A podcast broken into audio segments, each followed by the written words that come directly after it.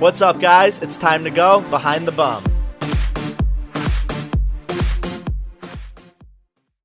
What's up, guys? Welcome to this episode of Behind the Bum. Today's episode I am calling Generations of Gay. Um, I invited three men who are over the age of 50 to come on and share their coming out stories, what it was like growing up during the AIDS epidemic. And I feel like older men don't get enough attention in our community. So I feel like this will be a good learning experience for me and everyone else who's listening. So let me see who is first. All right, so my first guest I wanted to invite on was Liam from Boston. So Liam, tell me a little bit about like where you're from, where you grew up, and what you do. Sure. So um, I grew up in northern New Jersey. Um, came to to college up in New England, and something about about the Boston area really kind of got under my skin, and I've been living here now for 30 years. Wow. I know. I know. Uh, yeah, so I'm, I'm 53. I moved here when I was 23. So you were like a fresh gay moving there. I was, well, I was, no, there's a story behind that. So I was not a fresh gay. oh my God. I was a deeply closeted gay um, who actually was dating women at the time. Okay, so let's let's go back to that moment in your life, right? Sure. Yeah. So you were 23. Yep. You were in the closet, so you were dating women, I'm assuming. I was, yeah. And then at what point did you come out? Uh, I came out when I was 35.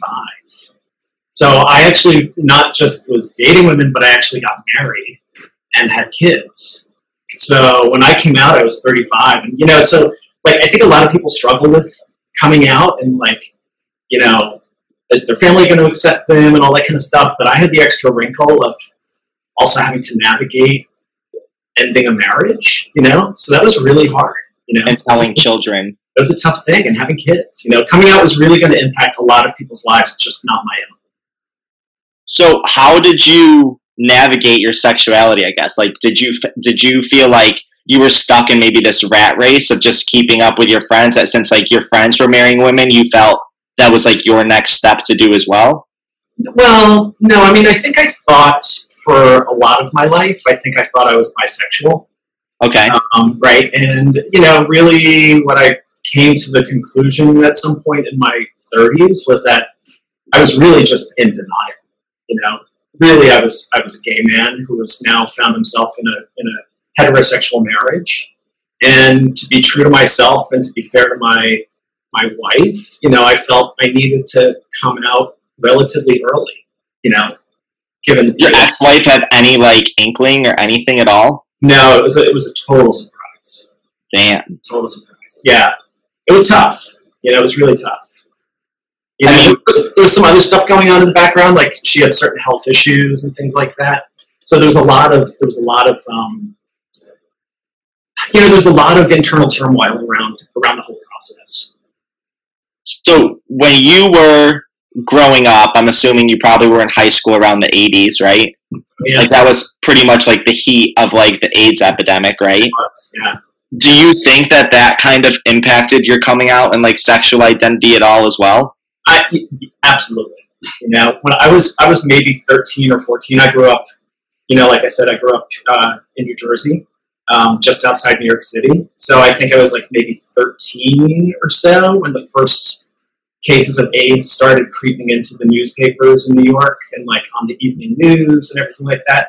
So I've never known a period of my life where HIV and AIDS wasn't a mortal threat you know and i think that for somebody coming of age you know starting to learn who he was you know you know what i was feeling inside and all that stuff that was a big threat you know so i think that that had a bit of a you know formation on me you know in terms of, of going into the closet i also grew up in a very very irish catholic family which um, you know has a whole other set of, of kind of like Yeah. inducing, you know, and I was the only son in, a, in an Irish Catholic family, you know, so there was like a lot of pressure on me. I felt to be kind of like the perfect normal son, you know. Um, so there were a lot of things, but I think I think HIV and AIDS had a really big impact on me, a deep psychological impact when I was like 13 years old. Do you think? So, how old were you when you first hooked up with a man, though? Um, 21. Okay, so you waited a while. Yeah. I, oh yeah. I waited. It was after college. Wow. Yeah. Um, you know, there were certainly there were times in my life, especially in college when I went away to school, where it was like I had a little bit of freedom and I was like kind of thinking about it more. Yeah. You know, but I never really acted on it until I, I was older. You know, and I think also at that point, by the time I did act on it, there was a, quite a bit more known about HIV and and and everything. You know, it was you know when I was 13 years old, it was like people thought they'd catch it, you know, by just going on a, on a city bus. You know, So it's almost like equivalents like Corona, right? it was like cor- it was thought like it was in the air. Exactly. You know, it's like COVID 19, right? You know, you're going to catch it wherever you go. Um, but for, you know, for me, then by the time I was 21, there was a lot more known about it, you know? So, um, yeah, I was 21. Do you think that it's like been a difficult thing to grasp of like so you obviously didn't really grow up with the gay community in a way, right? Where I think a lot of people nowadays grow up in the gay community where it kind of shapes you as a person in a way at a younger age. Mm-hmm. But do you think that starting in the gay community, if you want to say that, at the age of 35, do you think that aging within the gay community like has impacted you at all? Well, I don't think so. So I think when I came out, you know, at 35, I was already kind of like a junior daddy, you know? Okay, fair. Yeah. So I was already kind of old, you know. Um, but I think what what I benefited from is I had somebody who was 20 years older than I am. You know, he was in his 50s who acted like as a mentor to me. Um, and he was a very good friend of me then. He still is a very good friend of me now. He's in his 70s. And he, for me, was kind of like the model of what I wanted to be as I was became an aging gay man. You know, like Got it. he's somebody who I think is like one of the most chic men I know, right? And he just is like growing so elegantly. I love Yeah. that term. I Right? want to be a she gay old man. Right, exactly. You know, you don't, you don't want to be some like messy old troll, you know, no, never. 65, you know? I don't want to be a young troll either. So, you know, it, it's, it's been great, you know, to have him as like a mentor um, and kind of show me what, what I could be, you know? Um, you know, it, it, there's this oh, Diane von Furstenberg, who you know is the old-fashioned designer, had this saying about she never knew what she wanted to do for work, but she always knew the person she wanted to be, and she became that. Right? You know, that to me is kind of like my philosophy on things. I don't care about age. What I care about is like, am I living up to my potential, and am I being myself? so, do you think, as you like, so let's say starting at 35, do you think that that was your happiest point in life, or do you feel happier now that like the world's in a better, I guess you could say like social status, right? Like, I feel like people are more accepting of gay people. Um, like, when do you think your like happiest time period in life was? So I think my happiest time period is now, actually. Um, yeah, when I came out, it was like all of a sudden it was like kid in the candy store kind of thing, you know, and, and I was, I it was a relief for me. Like it was such a psychological weight lifted off my shoulders that I was really happy at that point. But you know, then reality sets in, you know. Um, but for me, I think I'm happier now because I think by the time I hit my mid to late 40s, finally, like my career started taking off, my kids started getting into like college, and finally I started feeling like, okay, I've actually started, I've actually achieved some things here, you know, um, and it just continues to this day. So I think now is when I'm, I'm at my happiest. Minus COVID, but yeah. Minus COVID, you know, COVID has thrown a lot of monkey wrenches into things, you know. I'm not gonna would lie. say so. Not gonna lie. Um, so when you look at the younger generation of gay men, do you think that they give older men the time of day, or do you think it's kind of a struggle to like even keep friendships with like younger gay men, or do you feel this like kind of age divide? I, I definitely think there's an age divide, but I think it's a two way street, right? I think younger gay men, I don't think really can appreciate what older gay men off, can offer them, right? And I'm not talking about in relationships, although that's a possibility, but I think just in terms of like platonic friendship, you know, like I said, like I when I came out, I had the benefit of having somebody who's 20 years older than I am acting as a mentor for me, right? And it was fantastic.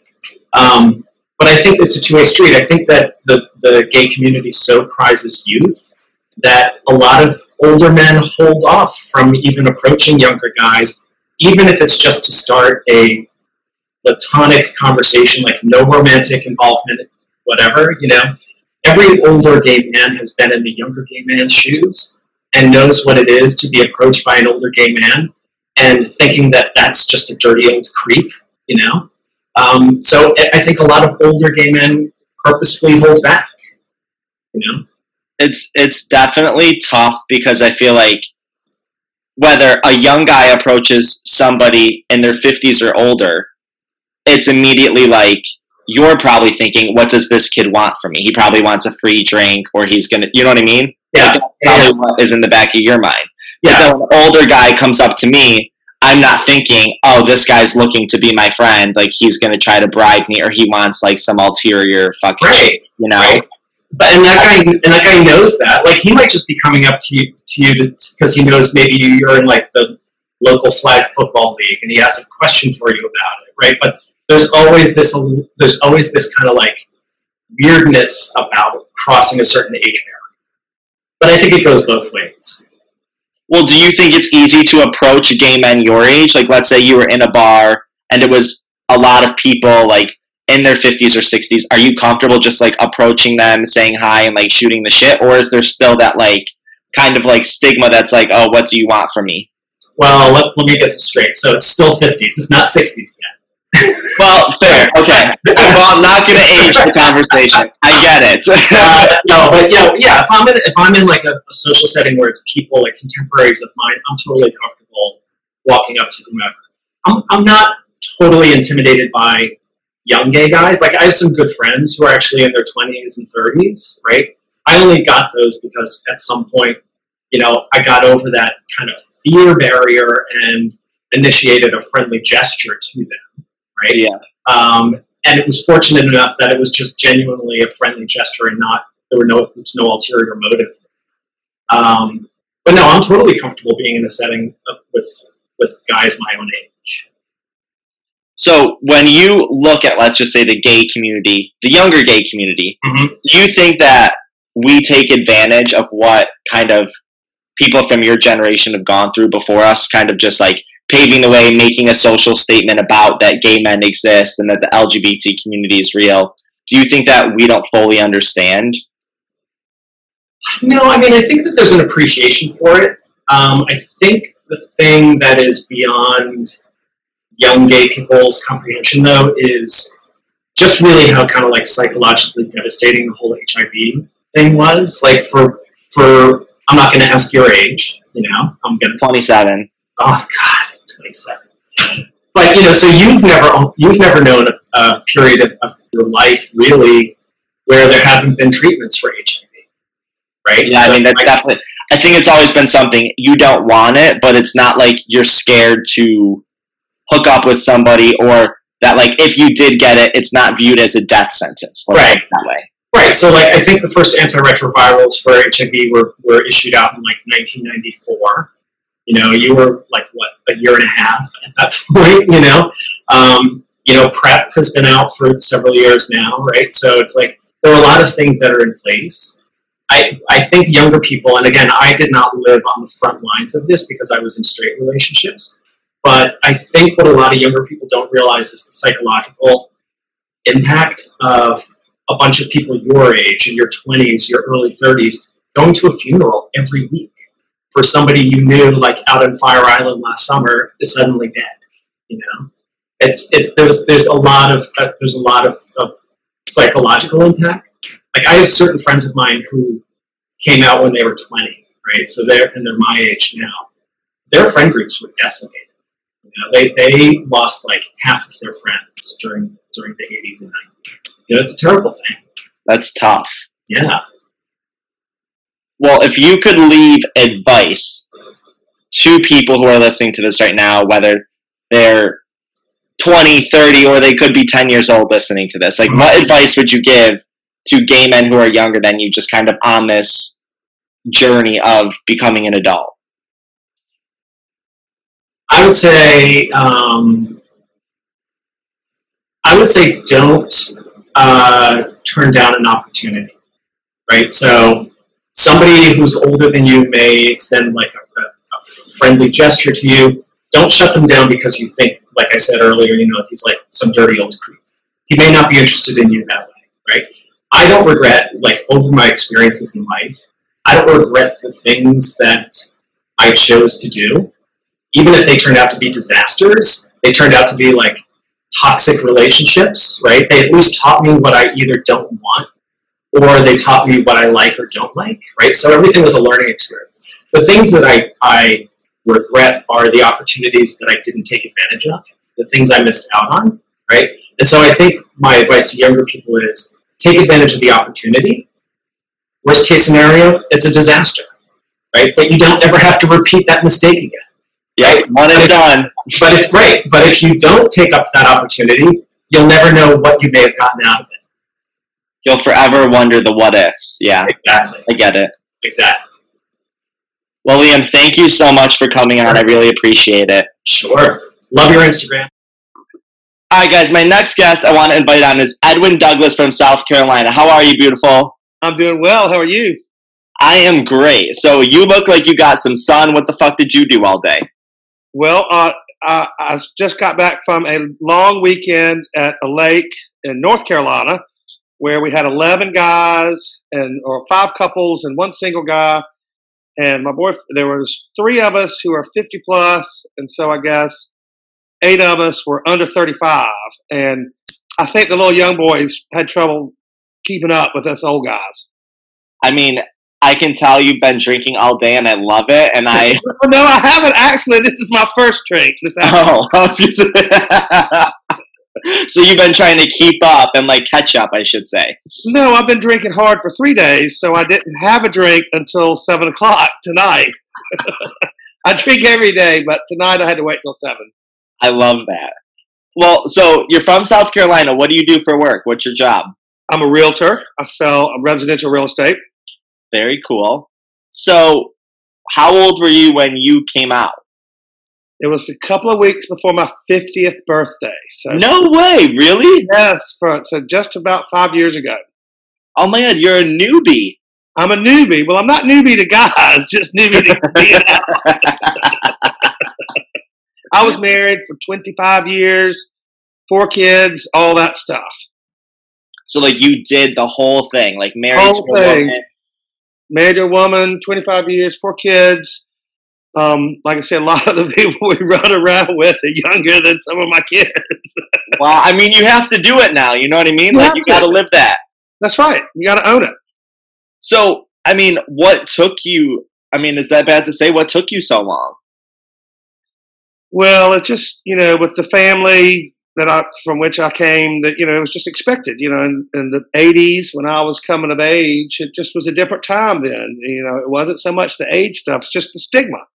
You I know, I always knew I was gay, but God forbid I was just too weak and ashamed and embarrassed to own it, and I was expected to have a family and get married and you know work and join the country club and be a prominent member of the community and just live that life and I did for for 25 years That is crazy that you could do that, though. I mean, Mhm. It- and it was really scary I mean I thought that you know when I came out I thought that like my ex. You know she like hid all you know like the hunting rifles and things. She hid the guns thinking I might commit suicide and everything. And it was a dark a look you know a dark short period but and I thought I'd have to drop out of my business clubs and maybe move out of my small conventional town and you know drop out of just things and friends and children. You know we had a lot of friends. You know we were a popular couple. You know popular guy you know popular enough and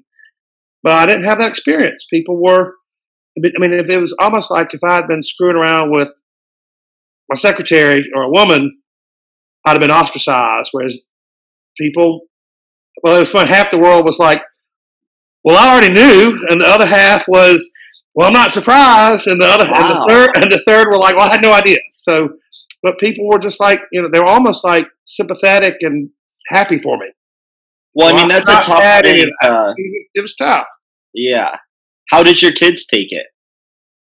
You know, pretty really well. My two old, my daughter, other daughters were grown and they were fine. And I cried when I told them and all that, but they were fine. And then I never said anything to my son and younger daughter just because they were younger. And then about like two years later, I found out, you know, through the grapevine that, well, I found out that they had heard through the grapevine that I was gay. And so my son was in college and we were drinking at his fraternity party with Parents Weekend. And, Yeah. and my ex was there and everybody all knew a lot of the other parents. They all knew. And I just said, all I really said to him is, you know, I'm, I'm sorry that, you know, if, if you're upset by this, but I'm not ashamed. And he said, Oh no, this it's fine. I think you're the bravest person I know. I was like, okay. That's so cute. And so I've never had another discussion with him about it. And I've never talked to my daughter who just graduated from high school, going to college Friday. But um, she knows, and like my boyfriend and I, she comes with her boyfriend, with my boyfriend, and comes over, and you know, we go to dinner and Thanksgiving with the ex and the new fiance. I mean, you know, it's, I mean, what are you going to do? You got to own it and just do it. That's, That's better so than hating each other, I think. I mean, it's it's really good. I have to say. I'm, Oh my uh, god, I'm my lucky. heart right now. Oh, I'm lucky, and you know, so that's just what are you going to do? well, let me ask you. So, when you were growing up in the '80s, though, like, how bad was the stigma of being gay? Was it more everybody was scared to be near gay people because of HIV and AIDS at the time period, or was it like what was the whole stigma behind it? You know, I don't, I never experienced, you know, you were all, I mean, we were terrified of AIDS and, you know, not only of getting it and then dying, but also if you got it, you were outed. So it was like a double whammy too, if you were closeted. Yeah. Um, but I don't think that, oh, ask the question again. Tell me, what did you say? Do you like? Do you think that that impacted your coming out? I guess.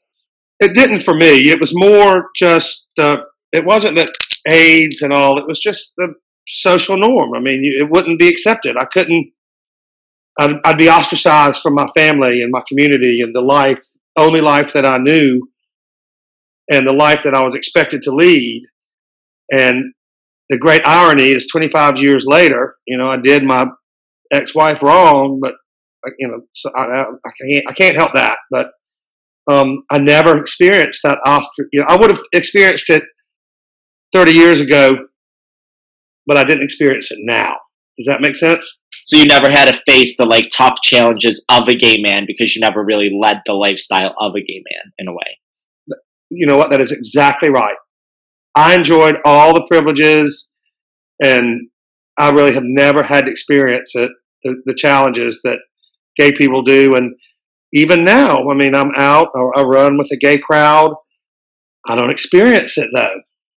Well, I think when we look at our lives now, and this is why I wanted to do this podcast, is I think a lot of times people who might be new to the gay scene or who are, let's say, like under the age of 35, they don't fully understand what it was like to try and come out like 15 years ago or even 10 years ago. It was difficult to come out. You know what I mean? Like, I think gay is so prevalent now and it's on television, it's on social media. Like, it's way more in the social norm. Whereas before, it was like you maybe would see a drag queen walk in the street if you were in, in New York for a weekend. You know, Correct. like you know they didn't exist. I mean, there'd be one gay bar in the town, and people would park around the corner yeah, to- to go to it. You wouldn't have let your car be seen in the parking lot, um, and you just you just couldn't do it. I mean, and I have to say, like my boyfriend and our best friend, they were they came out at 18, and they were much braver than we're all kind of the same age. Well, their parents kicked them out, ripped up their clothes, threw them out the window, fired. You know, if they worked for them, fired them from their jobs. You know, they didn't get to go to college. You know, but they were much braver and than I was, and I they like led the gay lifestyle. Yeah, and then they they owned it at 18 and have been and I wish I had the guts and the courage because it took a lot of courage in 1983 when I graduated from high school to do that. Well, do you think so? When you look at your life, do you kind of regret ever waiting as long as you did, or do you think you're happiest now that you did wait that long? Well, I'm happiest now just because I'm living my true self. But I am, I do regret, you know, I don't, you know, regret my children and I had a great life. You know, we did have fun. But I do regret not coming out sooner when I was, you know, 22 years old Yeah. or 18 even. But I would have had a different life. It would be very different for It sure. would be very different. it would be very, very different to say the least. But yeah, I do regret it, but not in the sense I don't want to, you know, negate any of the good things and the good life that I had either. That But came out of it for sure. that sure. came out of it exactly. But I do regret it. do you think that there's this i mean as someone in their 50s do you think there's this different in generational age gaps between like younger gay men or older gay men or do you find it hard to like maintain a friendship with younger guys at all I do not find it hard to maintain the friendship. I've got friends, you know, who the 50 year old with the 27 year old boyfriend or the, or the, you know, and, you know, there's some, there are a lot of young gay guys who like the older guys. And Yeah. sometimes it's just the sugar daddy thing, sometimes it's not. But, you know, I've been lucky in that the gay friends that I have now, I've been introduced by people who I already know. So I'm already coming in with an introduction, kind of. And no, they don't, they actually, I think they enjoy our company. i think it's always fun like i personally am never the kind of guy who necessarily gets like i don't want to say turned on or turned off by an older guy who comes up but sometimes it's hard to not think like why is this older guy approaching me like is he gonna ask me for something or and even if i like went up to you you'd be like oh this young guy probably just wants a drink from me You You know, know what I want a drink from me, or they don't even, or they think we're a creep, and you know we're just trying to pick them up and you know hire them, you yeah know, as a sugar baby or something. And, But that's know, what's crazy, happened, That's though. happened, but you know that's not all of us. But I think what's crazy is that once you do get that introduction, or if you meet somebody, like let's say you were at a work event and you happen to meet someone who was 25, gay, whatever, like you would create a friendship because you're in a social setting and it's like you have a common base, like, right? Absolutely, I have no problem. Most Yeah. people don't. Most young people don't treat me that way, and I don't treat them as inexperienced and ignorant and unwise and all that either. I mean, I, I don't experience that truly. Well, so based on the guys you hang out with, do you ever think that maybe the younger generation of gay men don't like they don't fully understand what the older generation of gay men went through? Like, do you think the younger generation of gay men take advantage of what the older generation has done for us? I don't think they take advantage of it. I don't, I, you know, in my experience, they're curious. They just don't know any different, and they like to hear about it. I mean, I don't think that they, you know, take it for granted or you know say, "Get out of the way, old man." You know, once Yeah. they hear it, they may not know about it. They may not know anything about it, and then it's my role to tell it to them. And they're usually Gotta interested. them. What? Gotta educate them. Got to educate the stupid young boys, you know. well, what advice would you give to like younger guys who might just be coming out, figuring out their sexuality, or trying to like figure out adulthood? Like, what advice would you give to the younger generation of gay men? Go ahead and do it. The world is very accepting. Your parents are probably going to be accepting. Your parents probably know. Um, most of your friends probably know or won't be surprised and they won't care. It's amazing the younger generation, all the way to people in 40, they just don't care. Whereas you think it's a big deal, and it is a big deal to you, but when it actually happens, you'll be like, oh, why didn't I do it? It's not as bad as I thought. And you know, don't make the mistake like I did. I mean, I had a great life, but it's not fair to it's not fair to everybody else to hide who you really are. Well, I think the tough thing for everybody is when they do come out is we're raised thinking we're straight.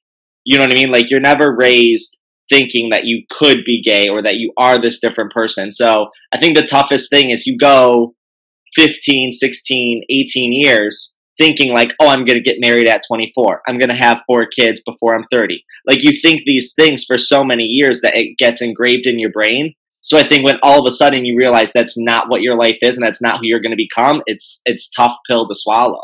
But then you've wasted that those years getting to that point. I I agree. You know, you've wasted that, and um, when you feel that way, it, it, you know you are. You, you you go, well, I'll just repress all these feelings and and urges. Mm-mm, that's not going to happen either. Just Yeah. load it and go for it uh, because it is literally- natural. It's so natural and it is not learned or it is hundred percent genetic. So it's I don't want to say it's not your fault, but it's just who you are. and there's no one like you, so you have to own it and like you grow as a person. I agree, and I'm I grew up in a religious family. I'm still religious, and you know I believe that God made us all that you know. You shouldn't be ashamed because if you believe in God, He made you this way for a reason, and you are this way. You are who you are naturally. So don't don't be ashamed. Well, Edwin, that was very cute. Oh, well, time I see you, I hope we're having Tito's lemonade and pomegranate drinks on a boat that I hope you have in South Carolina. I enjoyed it. Thanks for asking me to do it. You're funny. I appreciate it. Keep the um, you know, post coming too. All right. Well, my next guest is Michael from Connecticut. How are you, sir? I am doing very well. How are you? I've I've been in the park. I got a tan. Had some wine. I'm I was out doing yard work, so I'm a, I'm a little bit tired, but I'm enjoying my glass of wine as well and settling in. So it's all I good. that's what Sunday's for, right? Absolutely. Chilling and wine.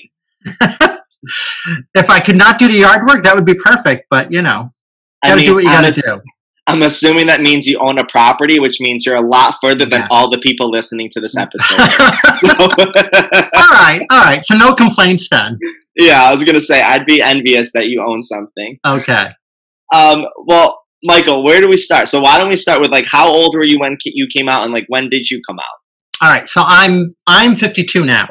I came out when I was 20. Well, I officially came out to my father when I was 22. Okay. Um, I actually told a brother of mine. I come from a very large family. I told one of my oldest brother that I thought I was gay when I was 12 So young. so young and um, he didn't really know how to respond to that so and then i freaked out after telling him so i said no it's just i was confused and then went back into the closet was like no not a, not a good idea and really decided that going into high school it was just not a good time to deal with it so i didn't really i just put it on the back burner and then after high school when i was in college and finally you know decided I was I was ready to deal with it, which is the way it always works. And uh, you know, my father. It turned out that my brother had told my father, and my father had said to leave him alone, just leave him alone. And during that time, my father, to his credit, had done an immense amount of reading, everything he could find about homosexuality, um, so that That's by the time I came out, yeah, it's unheard of. My father is somebody who just had a high school diploma, so Wow. you know, he, yeah, and to his credit, I mean, his kids were important to him, and so he educated himself, and he was great. He was great. My mother had died by then, but um, my father was amazing. Were did you were you with women prior to college at all? No, well, I mean, I probably went on a few dates, but it never got anywhere sexual. It was just You I would get I would get really close, and then be like, I can't do this, I I get it. you know, because I just felt like I'm gonna lie. I'm it's like I'm gonna cross the line, and it's gonna matter, and it's not gonna be the truth, and I just can't do that to someone. I mean, listen, it was a wet cave. I didn't know how to get out of, and I hope I never go back. that's That's a just where I'm description. It was a wet cave. Well, you know, That's that's just where I'm at with that situation. Kind of how I imagined it, and I just didn't want to go there. Yep. I'm. I can give you the any advice or just just now. no, I'm lucky. My husband um, started with women, so I've I've heard the stories. It's good enough for me. Yeah, you've lived it as far as I'm I've lived it, yeah. point. Well, do you think it was difficult growing up navigating your sexuality? I mean, it seems like you had a very Um, accepting father. Your brother seemed like he was very fine with it. I mean, was Um, it? well, you know, he it was it was incredibly difficult because of the time. I mean, you're talking about the, the 70s and 80s, and um, you know, the AIDS epidemic was was in its finally getting attention, um, late 80s, mid, mid to late 80s. And by then I was graduating high school. So it was a really trying time because it was so difficult to one, even think about doing anything or, or going out and meeting anybody. Two, there was, n- I had no way of knowing. I lived in a really sheltered sort of, you know, suburban life where I didn't know anybody else. I'd been raised Catholic. I went to a Catholic, you know, elementary school, grammar school through eighth grade, and then went to public high school and just had no idea how to even begin. And um, and then my brother, who I don't know really how he felt about it, my older brother, because when my father said don't tell anyone, he told everybody, Yeah. and that's when the sort of teasing began. My my brothers and sisters were merciless when it was like it was worse than kids at school. Wow. So yeah, it was it was pretty bad, and um, and that was rough for a long time, and um, you know, even though my I think my father tried, but you know, my, my mother died shortly after I told my brother. So it was I probably told my brother in the spring, and my mother died that summer uh, when I was twelve. So it was my father trying to deal with. I'm you know I come from a family of nine, so there are nine kids. My father was like, I got to raise nine kids on my own. What the hell am I going to do? So That's like the least of his worries at that. right, yeah, Yeah. gay kid, who cares, right? Yeah. um, and you know so it was really it was difficult and it was the less i said the better i for me at least in my perception of it and so i didn't i just kept it to myself i didn't say anything and i dealt with whatever teasing came my way and just sort of brushed it off and you know just tried to get through it um, i think that my just my father being steadfast through it was enough. Yeah. Um, even though he couldn't say anything, because he was like, I, it wasn't his place to say it. I wanted you to be able to say it. And you know, he talked about, I left books for you to see. I'm like, nah, didn't see anything. I was not ready to come out. It was not on Yeah, my radar. So, um, and you feel, you know, when you live with that secret, you feel constantly just really bad about yourself. Um, and so, you know, you have a huge amount of shame. And that's really what, you know, I spent a good chunk of my years, you know, my, my early developmental years dealing with is I'm ashamed all the time. It's Uh, the fact that I'm lying. for sure. Yeah. Yeah. And I, you know, I watch young people today and I've had students come out to me and talk to me about it. And, and it's been amazing because I'm like, God, to be at your age and Do to be able to say to an adult. sexuality? So I've had young students come up and say, you know, can I talk to you about something? And, and sure. And, you know, then there's the 20 minutes of awkward silence where they can't really say what they want to say. And it's a lot of, I'll ask a lot of questions because at that point I'm sort of like, oh, I know what this is. And, you know, eventually get them to say, yeah, I, I think that I'm gay. Okay. So why do you think you're gay? And then, okay. And what do you want to do about that? And, um, that's been a really positive thing about being a teacher is having and being a, an out teacher is that kids know they can come and talk to me um, and that's been a real positive but you know i didn't have that when i was growing up so you navigated that sort of water and you just held on Did you have friends when you so when you finally came out, did you have anyone in your inner circle who was gay? so by the time i came out at 21 i had joined a college group um, of LG, an lgbtq uh, college group. And so i had a small group of friends that um, i had support from. And um, and that helped me walk in and be able to have that conversation with my father. And that conversation took like 30 minutes of me like no everything's fine never mind and then it'd be like no no you're not leaving until you talk to us and it's like Yeah. because you know he'd been waiting all this time. It's like, no, you're going to sit here and you're going to say what you need to. It doesn't matter what you say. Yes, it matters what I say. And it was a lot of that, you know. And my father at some point felt that, like, I don't know why you didn't feel like you could talk to me. It's like, you know, I've always been clear. It didn't matter. I love my kids for who they are. And it's like, yeah, but what if this is the wrong time? One time you don't. What if this is the one time you're wrong and it's the one time I really need you? Um, it's the one time where it makes a difference because I can't change this, and um, and that's what made it hard. And it turned out that I also have one of my sisters is also gay, and she never actually came out to my father. And my father and I had a long conversation about it, about like why. And I'm like, because she was your little girl. Like, if it was hard for me, it was ten times harder for you Yeah. for her. you know. So that was, you know, and then she and I are, are really close, and um, for more than just the fact that we're both gay, um, you know, we're both actually really interested in each other and, in the lives that we've led. So I love that. um, yeah, So, do So- you think when you were growing up, though, do you think the AIDS epidemic in the 80s impacted, let's Uh. say, like maybe a delay of coming out or interest in men? uh, uh, you know, not the interest in men. that, that didn't change. That know, 11 or 12. I, you know, at 12, I had the biggest crush on one of my bro- older brother's friends.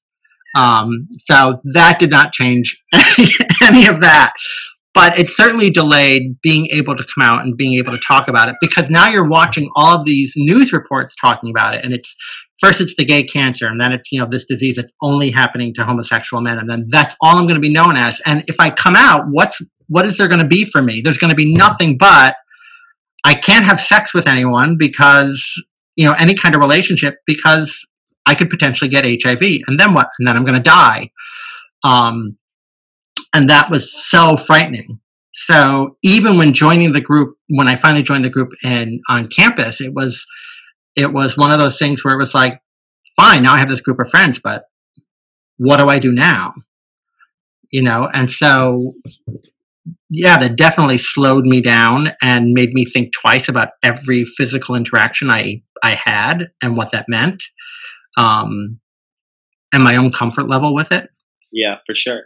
Yeah. Well, when you started, like, when you finally did come out, um, and you were obviously only 22, so you were very young, did you, when you went out to bars or wherever you went out, did you start getting attention from older men? Did you go for younger guys? Like, what was.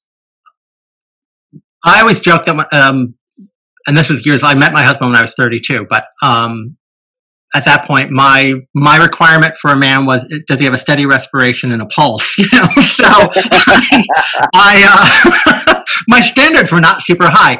I remember my sister actually. To her credit, she came. They live in Maine. She came down, and her and her wife took me to my first gay bar. I remember walking in and like all of these older gentlemen were sitting at the bar and all their heads turned and it just was this feeling of like I am fresh meat. They were waiting to pounce. waiting to pounce and nobody actually because I was with my sister, nobody actually did anything. But um I I think I would have responded to anybody regardless of age if I felt attracted to them. Um and I always I went through you know a long period of my 20s where I just felt nobody really looks at me. I'm not attractive. I'm not you know I didn't think that I had anything to to offer anybody. Um and again, a lot of that impact of a lot of that shame that you carry so that you think no one's going to want me.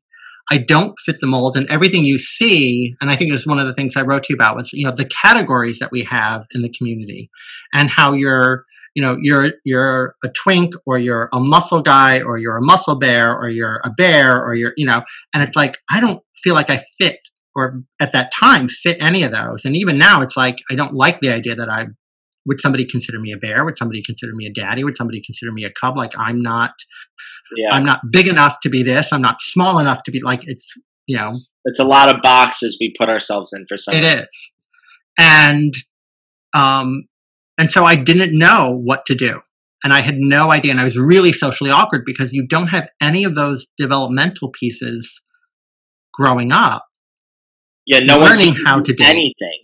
right or how to navigate you know that sort of feel so when someone pays attention to you it's like they're not looking at me are they looking at you know and it was a lot of my friends in the group going like no he's looking at you and i'm like no he's, he's looking at you he's not looking at me um and that became um different i mean but i was open to anybody um so age never played a factor for you when you were. I mean, you know, if somebody who was 70 something approached me when I was 20 something, I probably would have said no.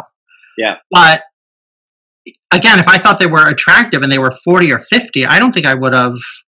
Um, a matter of fact, I know I wouldn't have because I know that I met somebody and um, had a very short relationship with somebody who was probably in his mid to late 40s when I was in my 20s. wow. So um, it was a very casual thing, but it was just one of those moments where it was like, no, he's sexy, he's cute, he's, uh, you know, absolutely. Do you think age plays a factor in like today's current situation? God, yeah. But but it it's weird because you have the whole daddy thing going on now, the whole daddy phenomena, and um, and I think that's really fascinating to me. But part of it is like, do you want someone to take care of you? Because you know, I'm a teacher, I'm and I'm married, but but like my husband and I, like we both had young people flirt with us, and you're like, oh, honey, you know, see me in 30, 40 years when you when you have more of a life to go on. Um, because I'm not taking, I'm not raising anybody. If I wanted to raise somebody, I'd raise children, and we purposely decided not to adopt children. So, um, you know, it's it's interesting because I think there's that that piece of it that's occurring, and at the same time, there's a huge piece where it's sort of like just if you don't fit the daddy image, then we don't want anything to do with you. Um, and you know, I don't feel a very huge part of the gay community, um, at least here in Connecticut. Um, when I lived in New York, I was more involved. I was more involved in the community center, so there was groups for aging, you know, people, and so you had groups that you could get involved in. But again, it, it, it's all categorized by what you're, you know, and I think that's unfortunate. Everything, yeah, yeah. I think you had this, you know, the huge group that's aging now is is all of those people who were really powerful and instrumental in the HIV and ACT UP time and um, pushing towards the rights that we have today. And I think that oftentimes, while there's appreciation, especially by those younger people who are in the know of what their history is, that's what, you know, it's appreciation and that's it. They're not always that involved with, I want to be friends with this person. Um, and, you know, my husband and I have a varied group of friends that of, of different ages, but not a lot of younger gay people are in that group. We'll have younger straight people, mm-hmm. but there's no real younger gay people who are in our group. I mean, I have students who have stayed in touch with me um, after they've come out and just sort of, you know, ask questions, which has been great. When somebody asks you for advice or, you know, is this typical? I mean, obviously today, you know, if I struggled with, there was no way to to date or really do anything unless you went to a gay club or a gay bar when I was younger. Today you have social media and it's all about the hookup culture. And so having young people say like, is it really like this? Like, well, yeah, I mean, it is. It doesn't mean that you will never meet somebody that it fits with, but it's kind of where we're at right now. Well, I think it's tough because I think as someone who is in their 20s, it's kind of like there's always going to be somebody better, right? That it's sure. like you could have, you could feel like you have this great connection with somebody, but then you happen to not be there one weekend, they're going to end up with someone in your friend group or someone else. And it's, I don't want to call it sleazy, but it's almost like you can never get to the point of building a relationship because it gets ruined before you can even get anywhere close to wanting to be interested. Like, well, I feel like it just immediately turns you off when right. you see people go after like someone after three days and you're like, okay, well, now I don't really want to hook up with you because you just hooked up with my friend three days ago. It just turns right. you off immediately. And I think right. that's kind of what gay culture is at the moment and what it's becoming. And it's, I don't know if quarantine right now is going to help the cause or hinder the cause. Cause like, I mean, I personally don't want to hook up with six different people in a week, you know? Right. So maybe it's giving some people some stability at the moment. Or maybe everyone's going to come out of this and just be a crazy hoe. I don't yeah, I, uh, you know, I certainly have friends who are single, and they're like they have been approached by a lot of people to hook up, and they're like, "It's quarantine." Like, no, like I'm not. You know, I'm I'm over fifty, and and you're what you're thirty something or you're forty something. Like, no, like I'm at higher risk than you are because of my age. Like, I'm not going to risk that for anybody. But I think, um, you know, the idea that oh, there's going to be somebody better there is. There's always going to be somebody better. There's going to, they're going to be better at something that your partner is not, but they're not going to be better in other ways. Mm-hmm. You know, I've been I've been with my husband now for 20 years, and it's like, yeah, guess what? I've met plenty of men who might be better in some ways, but this is the guy who gets me. This is the guy who puts up with all of, and I, you know, have plenty of faults, and he puts up with them, and you know, that's not worth throwing away the the stability of that and the fact that we talk about everything. So, you know, and that's what a real relationship does. You have to be able to talk about everything and the options that you have or what or the, the things that you want and then say okay well how does that impact our relationship if i do this what happens and i think you know a lot of people and especially when you're young like you said you, you there's just there's always something right next door so i'm just going to go for the right next door and not worry about it Yeah. um and i get that because i certainly was not i think i was because of my own fears about hiv i was somebody who in my 20s if i met somebody like this got to work and my first relationship was probably about six to eight months long. And, you know, if I look back at it now, it was not a great relationship. It was kind of a boring relationship. I don't know why I stayed in it. the law, then I had a partner for three and a half years. And it was just somebody who, looking back, like we would have been good friends, but we're not good partners. We, we want each other to be people we're not, and we're never going to be. And so that was the sort of thing of going like, okay, this has got to end because this is not working. And we're both angry all the time, and it just sucks to be that way. Um, and then a number of short relationships after that before I met my husband, and then you know the two of us. But we've the thing about him is the ability to talk about everything. He's so incredibly honest, and helped me learn that some when somebody says something, they're just saying it. It doesn't mean that they're going to do anything. They're saying it. So now the conversation is what do you do about it? And if you do that, you end up in a place that, you know, that can work, that you'll find whatever works for, for everybody. I mean, I certainly don't think, you know, some people have open relationships, some people have do things secretly, which, you know, I think is a big mistake, but, Yeah. but again, it's their freedom to do that. And then, or there might have really good reasons why it's being done that way. And then there, you know, my husband and I just talk about everything. And we're like, you know, we've gone through these different phases of trying to see what works and what doesn't work.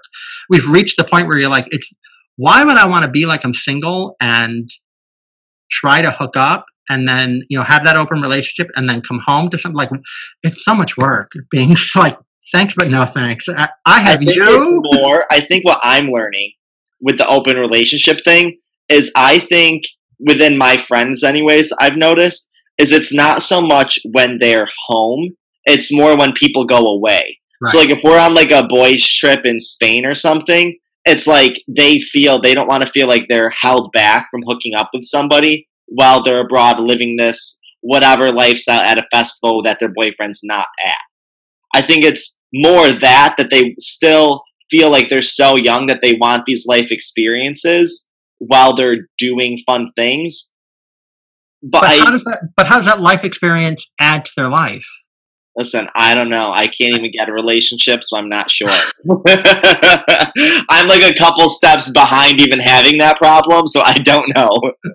I mean, grant some sexual re- relationships or some sexual interactions are hotter than other. I get that, but Yeah. you know, but then it's over.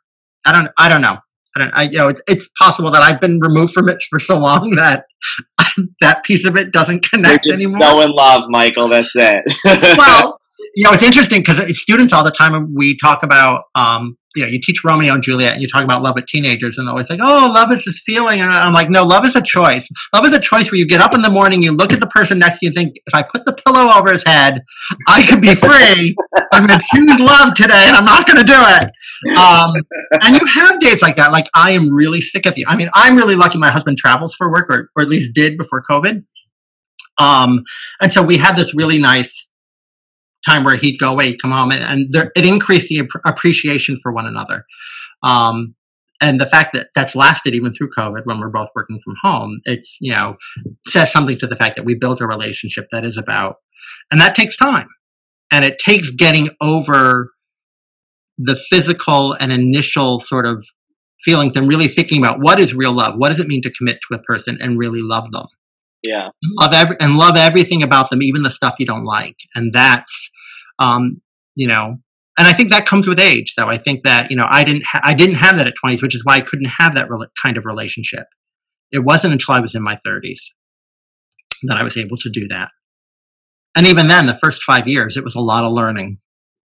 It's always you're always learning. Always. Well, Michael, what advice would you give to somebody who might be just coming out, or let's just say the younger generation of gay men in general? What advice would you give to them that you've learned? Um, one, it's your journey. So you decide where it goes and how it happens. Nobody else should ever dictate the choices that you make. um, or what's right or wrong for you. Um, and so you have to give yourself the freedom to have those learning experiences. So, you know, you're talking about all these people who go off and they just like, I don't think that's a great idea, but that's for me. For them, you know, you have to have that freedom. You also have to take responsibility for what the repercussions are of those. I think it's important to build a group of friends, and I think the more varied your group is, the better.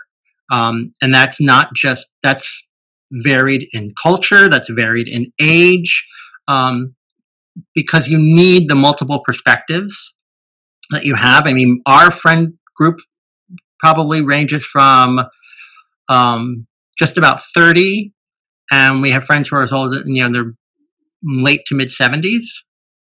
Might even be, might even be 80, I'm not sure. Um, but, and because we just have these varied group of people who are really interesting and you can have conversations with them and get insight into things um, that you know you're not going to get from one your own age group and from people who are doing everything that you're doing so you know i think one of the things that i always struggled with is the fact that so often um, when we talk about the categories people go in they usually date within those categories Yeah. so you get a type from that. Right. And so you'll see a lot of um, guys, and I think, and and again, this is perception based. So I know that perception is not always reality, but you know, you look at a, a guy who's you know the, a gym bunny, and he's dating a gym bunny, or he's you know married to a gym bunny, and you're like, well, yeah. And it might be that they met at the gym, and that's their common thing, and there might be much more to them than than that. But it's this feeling of when you see that repetitively over and over and over again, that you see like everyone's looking for themselves and what does that mean like you're not taking time to know other people and i i i think i wrote to you about the fact that i felt like in europe i didn't have that when we go to europe and we visit in europe like i don't have that experience. People are interested in me for me. It's not and you meet couples who are wow this guy's in really great shape and his husband's in okay shape or his husband's sort of you know chunky but the relationship between them is so fantastic. And it's Um, real. it's real because it's about who they are as people and what they bring to one another's life and and it's not they've gotten past the physical piece of it. Um and i think that's especially through social media that's so much more intense. I think one of the things that which is why i follow you that i think is really interesting isn't isn't just that you post the pictures of the bum. It's the story that goes with it that there's something more that, that you realize there's more to this person than just yeah they got a cute behind that's nice to look at. Yeah.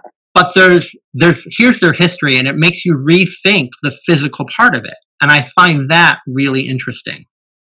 And you know that might be the educator thing. I don't know for me where it's about you see it, it's it's like here's the bomb that's going to catch your attention but really you should read this. Yeah.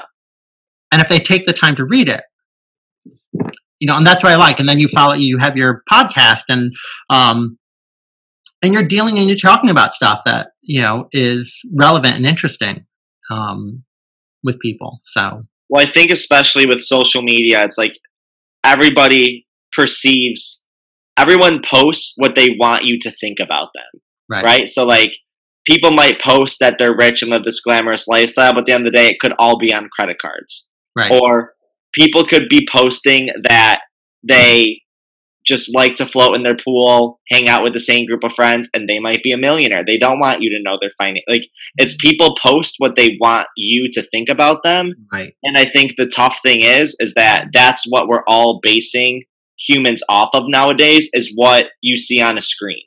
right So it's it's not authentic anymore. It's all perception.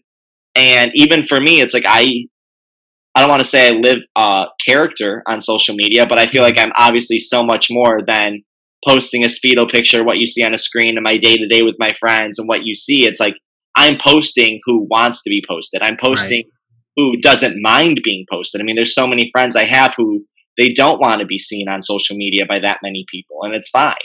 So I think it's as we get older and the what everyone I think should learn is that everybody is more than what you see on a screen and you're more than a hot butt and I think we all need to take the time to get to know each other and that's kind of why I love this podcast as well as I would never connect with people like you and like that's the Mhm. best thing about social media. You know, it connects two people who would never cross paths. right when i answered it, it was sort of like oh i'll, I'll answer the question okay. Uh, I don't know what he's going to do with it, but whatever. And then when you reached out, it was sort of like, what? Really? Um, and I, and I, then I, I spoke to a friend of mine. I was like, well, you think I should do this? And they're like, of course you should do it. And I'm just like, okay.